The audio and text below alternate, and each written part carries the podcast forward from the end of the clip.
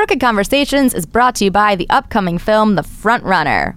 Uh, from Oscar nominated director Jason Reitman, who brought us Thank You for Smoking, Juno, and Up in the Juno. Air. Juno. Good movie. The Frontrunner is like many things we cover in Crooked Conversations, a largely unknown story that had a massive effect on our world. Hugh Jackman plays Gary Hart, the charismatic politician and overwhelming frontrunner for the 1988 presidential He election. He didn't win. It's a spoiler. He doesn't win the election.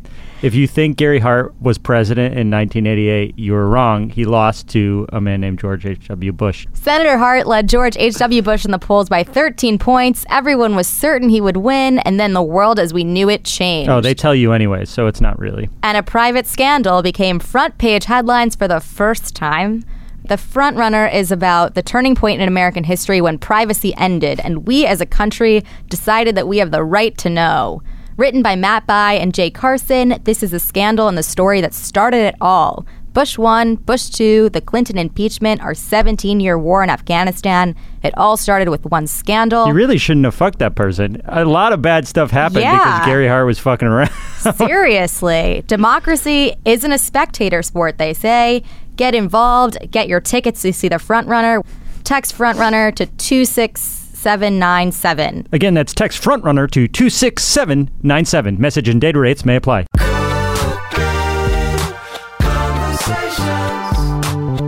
Greetings, everyone. Symone D. Sanders here, your Crooked contributor and spokesperson for the culture. And today, I am chatting with Mayor Michael D. Tubbs, the mayor of Stockton, California. And today, we're going to answer the question. Who is the millennial mayor reinventing Stockton? Well, Michael D. Tubbs is that mayor, and we're going to talk all about universal basic income, being a, a young person out there getting it. Uh, I asked the, the mayor about his wife because I think she is important to his success.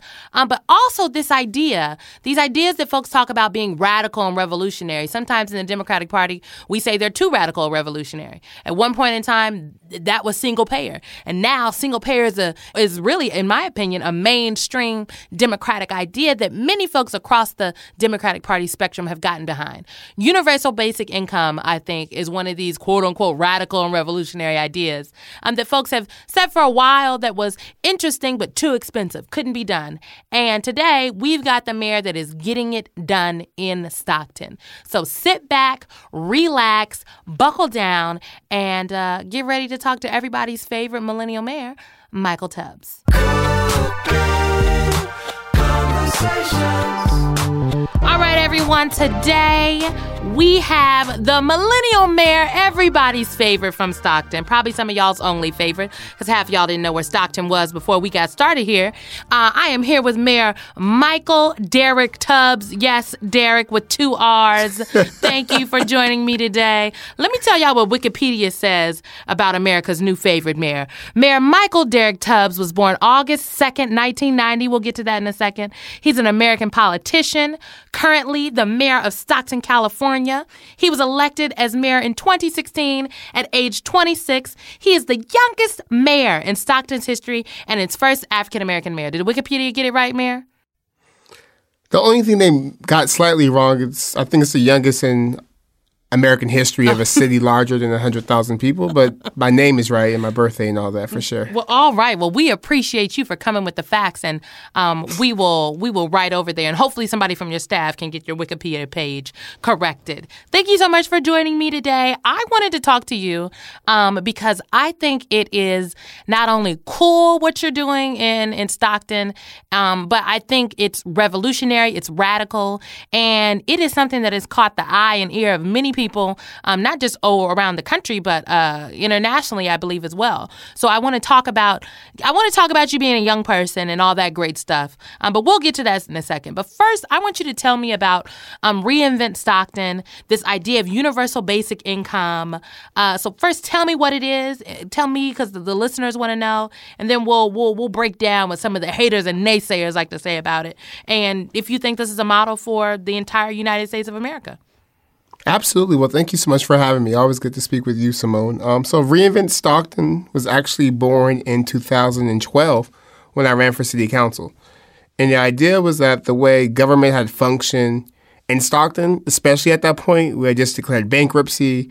We were the um, largest. We had the largest homicide rate in the country at the time. Just wasn't working, but also a realization that the way government, especially in communities like Stockton, usually doesn't work in terms of not privileging or elevating the lived experiences and voices of the people most directly impacted by the problem. Mm-hmm. So since 2012, for my four years on city council before becoming mayor, we did a lot of work in community engagement, community organizing, and really building a process by which we could connect with residents and have them pinpoint sort of what were the problem areas in their neighborhood. So instead of blanketly, blanketly enforcing every house on the street, going to the two or three problem houses, and we're able to close down liquor stores, bring in um, bring in banks and, and bring in health clinics. So when I became mayor, we wanted to expand that model citywide. And a big part of that platform over the past couple years, to your question, is this idea of a basic income or a guaranteed income. And what's fascinating is that it's being treated as a new idea, but it's actually an idea as old as um, the nation itself. Thomas mm. Paine called for this in the Agrarian Revolution. Um, Dr. King, is who I learned it from, and where do we go from here? Chaos or community talked about how the best way to abolish poverty is probably the simplest uh, by having a uh, guaranteed income, and he was advocating for something pegged at the national income.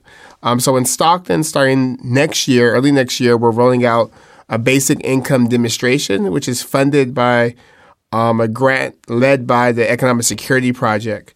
Um, so it's all philanthropically funded as a demonstration, but the idea is to illustrate that folks are working incredibly hard in this economy when one in two Americans can't afford one $400 emergency, when ri- everything's rising and wages are going down, when rents, the rent's too damn high.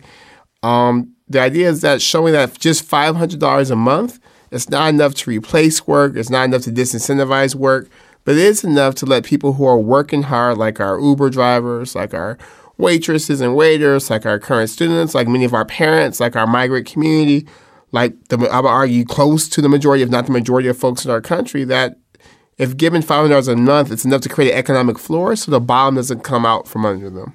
Mm, this sounds so. While many people would describe this as revolutionary, as you said, this is an idea that um, not really revolutionary at all. It's it's actually you know that's been around. It's pretty practical. I think some people might call it radical because they're going to ask you how do we pay for it. Um, so let, us talk about that because you all uh, have a grant, you know, to to roll out this pilot initiative, pilot program in your city, if you will. And there is actually an article in the Nation today, uh, written by Clio Chang, that basically, with the headline "Could a universal basic income become a political reality?" And there's new polling that's out that basically um, says that this isn't that far fetched of an idea, particularly for uh, Democratic voters um, and some independent voters. And so the question of how do you pay for it is, I think, uh, is an important one. I think that's the, the, the, key question everyone asks. You all were able to garner support um, from from a donor, and so talk to me a little bit about um, the process. I don't want you to give away all the tools, but talk to me a little bit about how you got folks on board to fund this idea. Mm, so, so for the pilot, um, we were able. We was in a conversation with a woman named Natalie Foster, um, who's a co-chair of the Economic Security Project. Shout out to Natalie and Foster. and she was mentioning um, that she was looking for a city um, to pilot a basic income. And I told her, well, my approach from is not from this fear of automation and robots, but for if when the future comes and technology continues to advance, our foundation economically is shaky now, and if we don't fix it now, it'll be a bigger problem in 10, 20 years. So this is about a here and now reality, not a reality of 30 years from now when there's a lot of artificial intelligence and robots displacing um, some folks from, from jobs. And she, you know, I told her about Dr. King and how as a, I had a group of folks in the city that were discussing the idea. Because um, I think poverty is at the core mm-hmm. of a lot of our issues in our country, and especially um, in Stockton. And she told me she was looking for a city to pilot.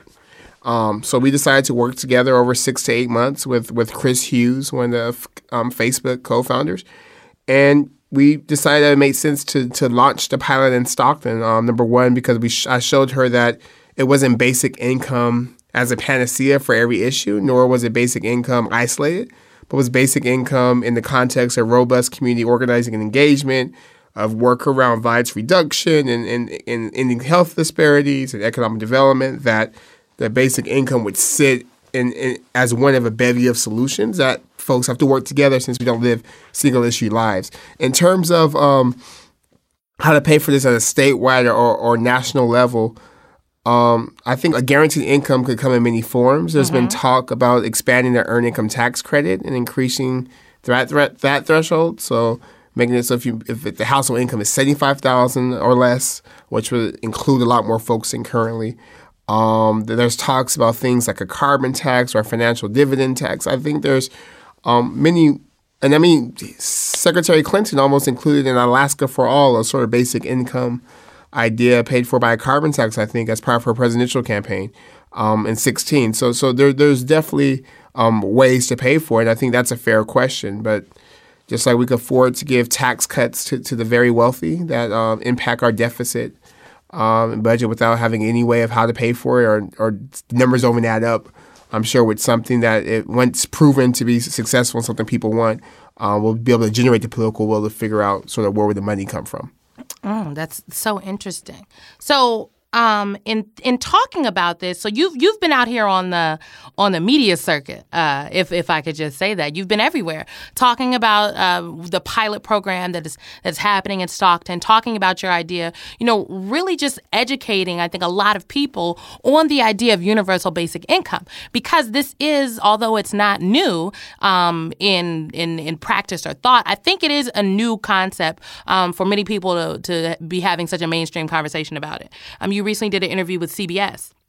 And in the interview, uh, you noted that this, you know, this this money is is is is no strings attached. You don't know, and you have no control over what people will do with the five hundred dollars, um, which I believe is an important point. So, one, tell me why that was in fact a tenet of the program. But two, um, I really want you to lay out for folks listening why something for some people um, as, as small or for some people as large as $500 it could be a game changer in their lives well and, and i appreciate both those questions because when we started this pilot i wasn't as passionate about it as a solution as I am now. I was mostly more interested in seeing what would happen. Mm-hmm. I thought it was just an interesting policy conversation to have.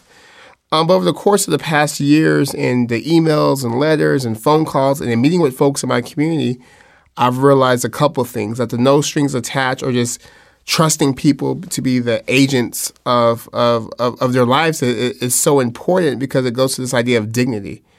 Um, and, and that folks aren't dumb. Um, I had there's no way I can know for all 300,000 residents in my city what exactly each and every one of them should do at $500. For some people, the issue is transportation. For some yeah. people, it's credit card debt. For some people, it's child care. For some people, it's elder care. For some people, it's groceries. For some people, it's housing. For some people, it's utilities. For for for some people, there, there's a lot of issues that money helps solve. And by giving people the agency to exercise thought in terms of how to use the money, I think is the ultimate empowerment, the ultimate in this idea of American liberty. Um, and then number two, five hundred dollars a month. I've it would help me for sure, but I've been really, really impressed with how game changing it is for people who have just five hundred dollars in credit card debt, which makes their credit scores bad. Whose rents have just risen two hundred dollars a month and their wages haven't who need that extra $500 a month so they could work less and finish that AA degree. Who are $500 a month away from being able to afford childcare or make childcare more affordable. Or the one in two Americans who don't have one $500 in their emergency savings. So when life happens, when someone gets sick, when, when, when costs rise, when the tires blow out, when emergencies happen, don't have any contingency fund. Um, so I, I think it's a sad commentary on our country and that in the richest country in the world, one in two of the citizens of said rich country can afford one $500 emergency when there's so many people that have so much. But also, I think it also proves that $500 a month is not unattainable. That that's not a such a huge number we can't wrap our hands around. And some would argue that it's not enough. And, and, and I would say absolutely. Um, anything more than zero for folks who are hurting today um, makes a lot of sense. So whether the number is 500 or 1,000, or as Dr. King said, just pegged at the national median income, mm-hmm. um, we're starting at zero. And given the way the economy um, has, is continuing to leave people behind, we have to begin to actualize solutions that speak to the lived experiences of the people we represent. So what do you say to the to the to, you know to the naysayers and the haters that say that you're you are literally on the cusp of instituting communism in your city? What do, what do you say to those people? Yeah, well, well, I think a lot of the things we value in, in, this country, um, from our fire departments to libraries to public schools um, to Social Security and, and Medicare, um, are can be considered kind of socialist ideas, um, and and that, that those are now part of our American contract. Um, and I think no economic system is perfect um, or, or has all the answers, and you have to look at sort of what's best for for for the for the for the times and, and for the most amount of people. Um, so and that's so that's what I tell people, and I, I tell people all the time. And actually, by giving folks five hundred dollars a month, in many respects, you could be unleashing a wave of entrepreneurship and creativity and ingenuity. And because I'm sure at five hundred dollars a month, a lot of people will be able to spend more time being creative and thinking about sort of ideas for new businesses or expand their businesses or, or et. Mm, the words from the millennial mayor. Crooked Conversations is brought to you by Honeywell. Priyanka, Yeah. have you ever been to the website nextdoor.com? No, but I've seen screenshots. it's truly terrifying. Every day, people post different bad things that are happening in the neighborhood, and everyone's panicking all the time.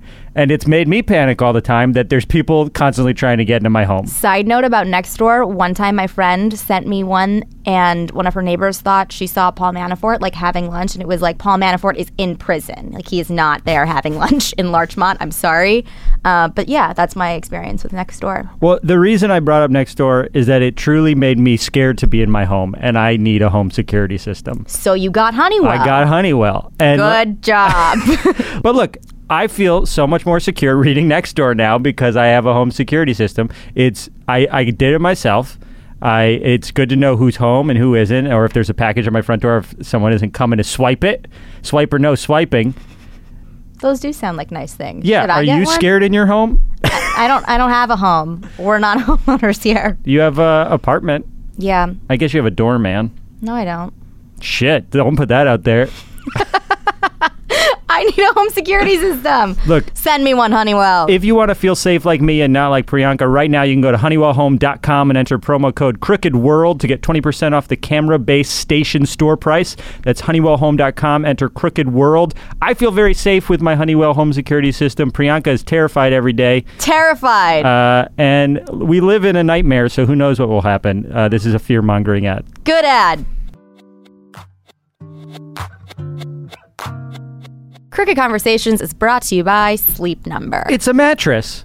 We all know sleep is important, but consider someone you know who is in the military or a veteran. Imagine how much a good night's sleep means to them.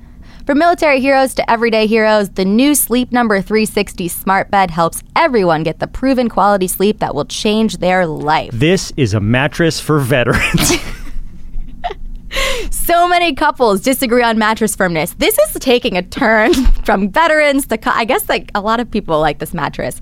Sleep Number beds let you choose your ideal firmness on each side so it's just right for both of you. The new beds are so smart, they sense your every move and automatically adjust to you, keeping you sleeping comfortably throughout the night. Please come. Oh, it's during a Veterans Day sale. Oh, okay. Here's the thing: they needed to connect up top that this Yeah. had something to do with veterans because it, it seemed like they were pandering to the army. And okay, Coming during the Veterans Day sale. Yeah. Save 400 bucks on a Queen Sleep Number 360 C4 smart bed. Now only $12.99. Plus, there's exclusive savings reserved for military and That's great. veterans. That's great. On I'm happy. Veterans Day. Nice work. Sleep Number is the official sleep and wellness partner of the NFL. we You'll- love the NFL. Travis loves the NFL. You'll only find Sleep Number at one of their 550 Sleep Number stores nationwide only. That's a lot of stores. Visit sleepnumber.com slash crooked convos to find the one nearest you. I sleep terribly. I can't wait to get a sleep number bed. Uh, the last question I want to ask about this, and then I'm gonna I want to move on and ask you about Forbes and the Forbes list. But the last question I want to ask about this centers around um, Dr. King. You talk a lot about Dr. King, um, his life and legacy, his work around the issues of poverty, and I I think you know, since Dr. King's passing, many people have sought to, in my opinion, whitewash and sanitize his life and his legacy. They will have you think that Dr. King was just a, a, a rule abiding, just God loving man with a Bible that just went out there and asked people to just, you know, pl- please come together and let us be. And that is not, in fact, who Dr. King was. And so I, I wonder if you have received pushback from some people um, that would, would dare to challenge you and say that this is, in fact, not what Dr. King was talking about. So, one, that's my, my initial question. But secondly, I also want to know what does it mean for, for you to be able to bring this idea into fruition in the legacy of Reverend Dr. Martin Luther King Jr. Because to, to, be clear, Dr. King wasn't always a Nobel Peace Prize winning humanitarian. At one point, he was just a 26 year old preacher. Hmm. So, and you who you know, was just a 26 year old mayor. At one point, you was a 20, 24 year old, 23 year old councilman, um, piloting this idea and pushing the limits. And so, wonder what do you say to the haters that say this ain't really Dr. King's legacy? Um, how do you educate them to let them know that it is? But two, what does this mean for you personally to be able to do this for your city and potentially to be able to make this a pilot that other cities across the country can look at um, for and, and, and potentially make this a nationwide program? Yeah, well, it's funny because I, I share people his words. I'm like, well, look, go to this page and where do we go from here? Chaos or Community. I didn't write it. Dr. King says, I am now convinced. And I, I read the quote and I, and I, and I post a quote. Um, and, and, I'm like, if you're not arguing with me, you're arguing with this man's words. And he's not here um, to explain or quote unquote defend himself, but his words are. Um, if you quote his other speeches, this is something else he said. Uh, so either you don't agree with all of his legacy, or or you have your some, or but you can't say he didn't say these things, and usually that ends ends the conversation. Um, in terms of the question of legacy, what was interesting is that I remember when I first read "Where Do We Go From Here." Mm-hmm. I was a sophomore or freshman in college, and I remember thinking like, "Oh God, it would be really interesting to be a part of the conversation." around this poor people's campaign and, and, and this idea, like where do they go. So I stored it in my head and said, maybe in 20, 30 years, we'll have this conversation as a country. And I would love to be part of that conversation.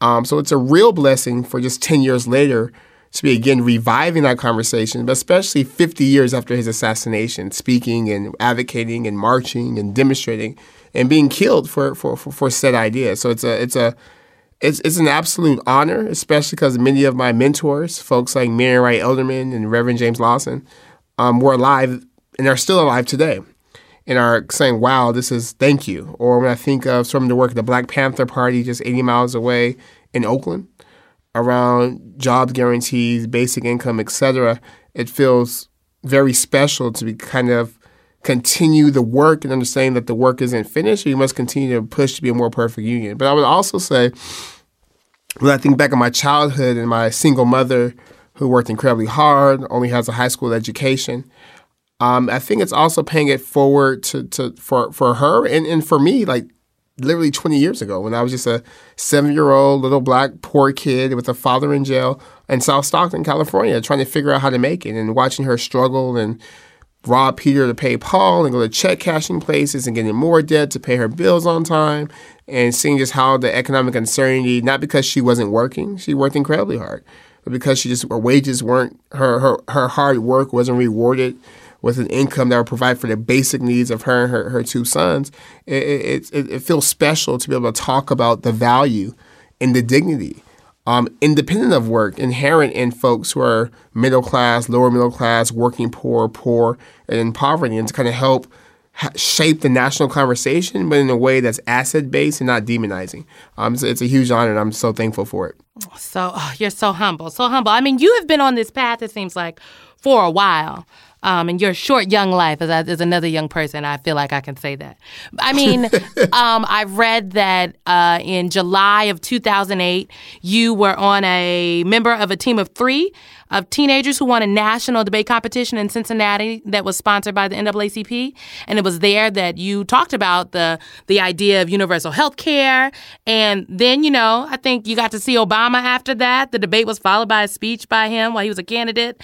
And before that, uh, well, after that, I mean, you went to Stanford University, if I'm correct. Yeah. Uh, you were a Truman Scholar as an undergraduate. You graduated with a degree in comparative studies and race and ethnicity and a master's degree in policy, leadership, and organization studies. You got all these accolades. I mean, the list goes on. And a new accolade that's been added to that list is being on Forbes 40 under 40 list. T- so, you know, Forbes said some nice things about you, and I know you, so I had to read this twice. I was like, what? they said this is this is a line from from the from the Forbes from the from from the Forbes uh, feature. It says Tubbs is implementing universal basic income, a hot but largely untested economic theory that involves government giving cash to citizens to eliminate poverty. Uh, starting soon as this fall, the city will give $500 a month in donated money to up to 100 local families to spend as they please. At an age when many people are considered too young to entrust with much responsibility, Tubbs runs an entire city. Mm, they, they make you seem like a rock star. Um, but so talk, talk to me a little bit about you are a young person, okay, and like a substantially young person. Uh, I know that sometimes I go places and p- people are still like, "I'm sorry, how old are you?" This is for this is this is for the over 30 crowd. And I'm like, well, I'm under 30, but I definitely need to be here. So talk to me a little bit about what it means to be um, at such a young age someone that has one accomplished so much, but two that is doing the type of work that people work their entire lives to to accomplish. And at 27, um, you're doing that work right now. So talk, talk to me a little bit about like the, how that feels. Do you feel any pressure as the quote unquote millennial mayor to not be the quote unquote millennial mayor? Like, because uh, you know sometimes I don't want to be the I don't want people to see me as the young person. I want to be the person that's doing the work that is also young. Hmm.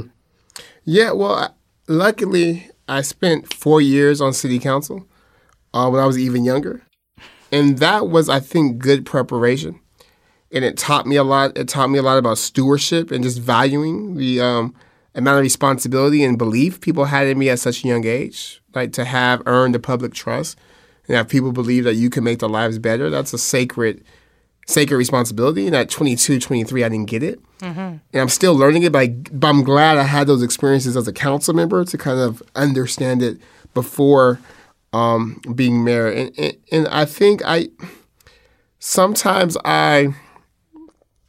I sometimes I get like annoyed when the, so much emphasis is put on my age. Mm. Um, so I'm like pound for pound, policy for policy, work for work. We've done work at any age over the past 18 months that any mayor would be proud of. Mm-hmm. Um, from the basic income to the $20 million to make tuition free college to the gun violence reduction program to being the second most fiscally healthy in the state. Um, we're, we're, we're, we're, we're doing like big, I said we, we do big boy stuff too. Um, but I would say, I, I think I, now I realize that some, what differentiates you is, is a great thing. Um, and it's good sometimes to stand out for being young or being a woman or being black or Latino um, and things of that sort. But, but I, I do worry, and as I heard you say that, I just don't want it just to be seen through the prism that um, he's young. I want it to be seen through the prism. Like, look at the work that's happening, look how the city is progressing, and look, it's also being led by a young person. Um, and I would also say, I think at the older I get, I realize how much of quote unquote youth was sacrificed mm-hmm. um, by um, taking on this mantle or just call it a public service. And I'm not complaining about it, but I caution my friends and some of my mentees about, well, look, if you do this this young, you know you could do a little, you can't do everything. No, I'd like to be time. at Coachella turning up on a regular basis, but I gotta go sit on that panel. Yeah. Um. yeah. So um, that's also been instructive. That that I mean that's interesting. So as you so what are some of the other things you tell your mentees now? Um, well, what are some what's some tell, of the other advice you give other young people that because I mean I have people that come up to me and say I want to be young people that are like I want to be the young political commentator and I'm like first of all political commentating is not how I get my check. Um, first of all, honey, don't just want to be a political commentator. You will be poor. But I, I, I think that there's this like um, idea that there's something just unusually and I mean I'm sure your mother tells you you're special. My mama and my daddy told me I was special. But I really believe that there's not anything overtly special about you or me or any of these other young people out here that are doing amazing things. The difference is um, access, opportunity, and the willing to capitalize and like take the risk and, and, and willing to do the work, basically. Um, so, what do you tell these young people that come up to you and they're like, "Oh, I want to be elected. I think it's cool. You're a mayor. I want to do this. I want to do that. I think it's cool. You're on the Forbes list. Yeah, yeah, yeah." So, how, what do you tell these young people that have kind of sanitized the work that you've done and that you've put into this and say, "Well, now I want to be you." Yeah, well, I I'll, try to distill it. I, I just had this conversation with my interns not too long ago, and, and I said I think the scale at which I'm doing the work is way different, but the skills necessarily aren't. And I've been doing community organizing, public speaking, leadership, and public service since I was like 10, 11 years old. Um, so I, I treated every. I used to set agendas. I used to facilitate meetings with the mayor and council when I was in high school. Um, I would clean up at events, and I tell people it's service. And one of my favorite scriptures says, "Don't despise small beginnings, um, because the Lord rejoices in seeing the work begin." And also, you've been faithful over a few things, so I'll make you ruler over many. So I tell people, and, and as you try to get to the so I tell people when you when as you're grinding to the top, don't it's in the small things with no one watching you, there's no cameras, there's no scrutiny that you learn the skills and the habit and build the character. And if you're too good to pick up a mop now, you don't need to be on the microphone. If you're too good to clean up or pick some people up, you don't need to be up here leading because leadership is about service. And then the second thing I say is that it's not all glamour. Like my wife will tell you that um, like some of my friends were talking to her about running for office. She was like, "Don't do it unless you feel called." Like it's not all glamorous. You don't see um, the hate mail. You don't see the trolls. You don't see people posting your address. You don't see people lying about you and your family. You don't see people glaring at you at restaurants. You don't see. I mean, for all the attention, there's also some some sacrifice and some pain um, that that goes along with it as well. And if it if you're just if there's not a why behind it, I'm I'm sure you know if there's not a clear purpose, then don't do it because you're not going to be different than the folks that got us in this mess in the first place. If it's about you having a microphone or you having an accolade or you having a position, because that does nothing to help people. So you, so so people ask me if they're running all the time, and I always say, why do you want to run? What do you want to get done? Because if you don't have an idea of what you want to do when you get elected, you just think you ain't gonna do nothing. You're just gonna sit there, and we don't need no more of that. I agree. I absolutely agree. I think that's great advice, not just for um, young people that think they want to be mayors or run for office, period, but I think that's good advice for any young person anywhere and even some not so young people that are thinking about stepping out and doing something differently. Crooked Conversations is brought to you by Quip. Brush your dang teeth. One of the most important things we do for our health every day is brushing our teeth, yet most of us don't do it properly. Okay, I'm glad the word properly was in there. I was worried they were going to say most of us don't do it, which would have upset me as a Yeah, premise. agreed. Brush your teeth. Quip is a better electric toothbrush created by dentists and designers. It was designed to make brushing your teeth more simple, affordable, and even enjoyable. They're really cool looking. I actually really want one. Why, why do they look so cool? I don't know. Like, what is like it? what what do I like about them? Yeah. They come in cool colors, like a rose gold that I think is very it's like an iPhone, but a toothbrush? Yeah, a little bit. Cool. Yeah, Quip was designed to make brushing your teeth more simple, affordable, and even enjoyable. Up to 90% of us don't brush for a full two minutes or don't clean evenly. It's because brushing your teeth isn't enjoyable, so I'm happy that Quip is making it enjoyable. Brushing your teeth is pretty tedious, and I hate doing it, but I do it because you need to. Thanks, Quip. Speak for yourself. Uh, a multi use cover mounts to your mirror and unmounts to slide over your bristles. What? bristles for on the go brushing. Okay. Quip doesn't require a clunky charger, runs for three months on one charge. That's That's cool. convenient. Yeah, I do have a. I have an electric toothbrush. I gotta fucking charge it every day. I gotta get a Quip. You do. Quip. Quip. Quip. Brush heads are automatically delivered on a dentist recommended schedule every three months for just five bucks. That's a good way to trick you into a subscription. It's a dentist recommended. oh, I thought the five bucks. I Oh. mean, Yeah, here's what I love about Quip. I don't us. use it, but everything in this ad makes me Want to use it? use it. I think this is a well-written ad. That's why I love Quip and why they're backed by over 20,000 dental professionals. Quip starts at just 25 bucks and if What does go backed by mean? Supported by, like they just are like we like Quip. So a dentist just was like, they just call a dentist and be like, "Do you like Quip?" Are there I toothbrushes don't know. It's dentists like a don't pay like? per play kind of thing. Do you think they're paying the dental professionals? yeah. What is? I don't know. Quip sounds pretty cool. I feel like I would just endorse it for free, like I am right now. Anyways, Quip starts at just 25 bucks. If you go to getquip.com slash crooked convos right now, you get your first refill pack for free with Free. a Quip electric toothbrush. You save yourself like five bucks. Nice. That's your first refill pack free at G-E-T-Q-U-I-P dot com slash crooked convos. C R O O K E D C O N V O S. Travis can spell too. Ashley's Memorial Day mattress sale is going on now. Save big on select adjustable mattress sets, up to $1,200 on Beautyrest Black, up to $800 on Purple, and up to $500 on Tempur-Pedic. Plus, get 72-month special financing with select in-store mattress purchases made with your Ashley Advantage Synchrony credit card between May 14th and June 3rd. Visit your local Ashley store or ashley.com for better sleep and savings. Only at Ashley. Subject to credit approval. Minimum monthly payments required. No minimum purchase required. See store for details.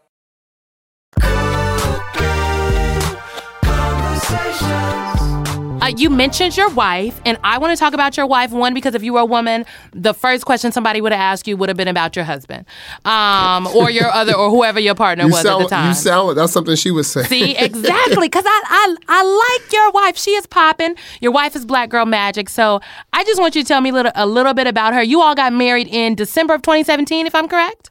Yes, we got married in December. Yes, and so who tell tell me about your fabulous popping wife and why she was so important to your success. Yeah, so I met my wife in college, and we met. She was a sophomore, and she was president of the Black Student Union. Of course, she was Black Girl Magic. huh? and and I was president of the NAACP, and I was a senior, and we met planning a protest over the wrongful execution of Troy Davis. Um, so we're in this meeting, and she just like, I'm very practical. Senior year, I'm like, "All right, let's plan this protest. Let's get out. We're gonna do this. You got candles. You got this. You speaking. You speaking. I got this. You got this. Just very tactical. And she said, "Well, wait, you're missing the point." And then she started crying and talked about how this like this in, in our country, the state is executing a man who's mentally ill. Hmm. And can we just pause and reflect on that? And I saw that passion, that heart. I was like, oh yeah, that's the one. Um, so then we started dating like two months after, um, and we got married s- five years after that. Um, and she's just awesome because she is unapologetically like feminist and black and smart and just really pushes the envelope. Like she just like so when she first moved to Stockton, people kept calling her a tart and a pretty face. So she would have to check people and say, "No, I'm Phi Beta Kappa graduate from Stanford. Come I'm on getting now. my PhD from Cambridge as a Gates scholar. Like I'm just as smart as your little mayor." Your little Um, man and- wish he was as smart as me. Okay. yeah. And then she also um, has been helping me really think about sort of how to be more explicitly feminist in the work we're doing. So she led uh, the first report on the status of women of Stockton, where we looked at sort of how these different indicators we talk about Stockton in a gender neutral way, but how they impact women, especially because women are 51% of our city. Um, and through that, we found um, issues with access to childcare, issues with access to birth control, health disparities. 38% of our households are headed by single mothers and single single women. Um, and she's been a, just just a voice on a lot of issues, but particularly around um, education, but also just ensuring that we have a feminist lens in discussions we have, whether it's around basic income or violence and poverty. Um, and she just makes sure like she's she's OCD neat and I'm OCD messy, so she makes sure our house is presentable, um, and that I eat salads and stuff. I love her. Say say her. What is your What is your wife's whole name? I think America needs to hear it. Her name is Anna Nti-Asare hyphen Tubbs. Anna Nti-Asare uh-huh. hyphen Tubbs. I had to ask him to say it because I always butcher the Nti-Asare. Um, your wife is amazing. I think it's in, it's important behind every great man is even behind every great man is an even greater woman. Um, probably a black woman doing the real work, piping him up and making sure that he is ready to go.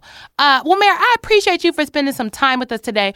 Where can folks find out more information about the work that's going on in Stockton? Is there a website we can go to for Reinvent Stockton? Yeah, if you go to um, michaeldtubbs.com, it has all the stuff we're doing around the future of work, basic income, our tuition free college program, our gun violence reduction program. Um, if you go to my Twitter or my Instagram at Michael D Tubbs, you find pictures and clapbacks and tweets uh, about the work we're doing. All right, pictures, clapbacks, and tweets. I will say, y'all, I have been a I've been a fan of the mayor for a while, and uh, I like to think of him as my little big brother. Whom I've, where did we meet? We met in we met at South by Southwest. South by Southwest. I finally met the mayor at South by Southwest. We went to dinner with some other very cool millennial people, and by the end of dinner, I was like, the mayor is my long lost little brother. Um, I, I where have you been all my life? So I appreciate right? you.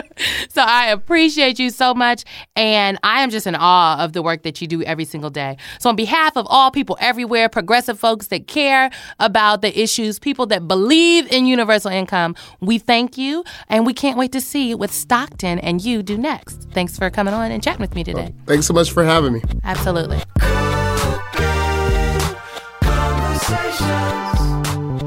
Everybody, thanks for listening. That was everyone's favorite millennial mayor. Now you know why I love him, Michael D. Tubbs, and myself, Symone D. Sanders, your spokesperson for the culture. Uh, please rate us on Apple or Spotify, wherever you get your podcasts.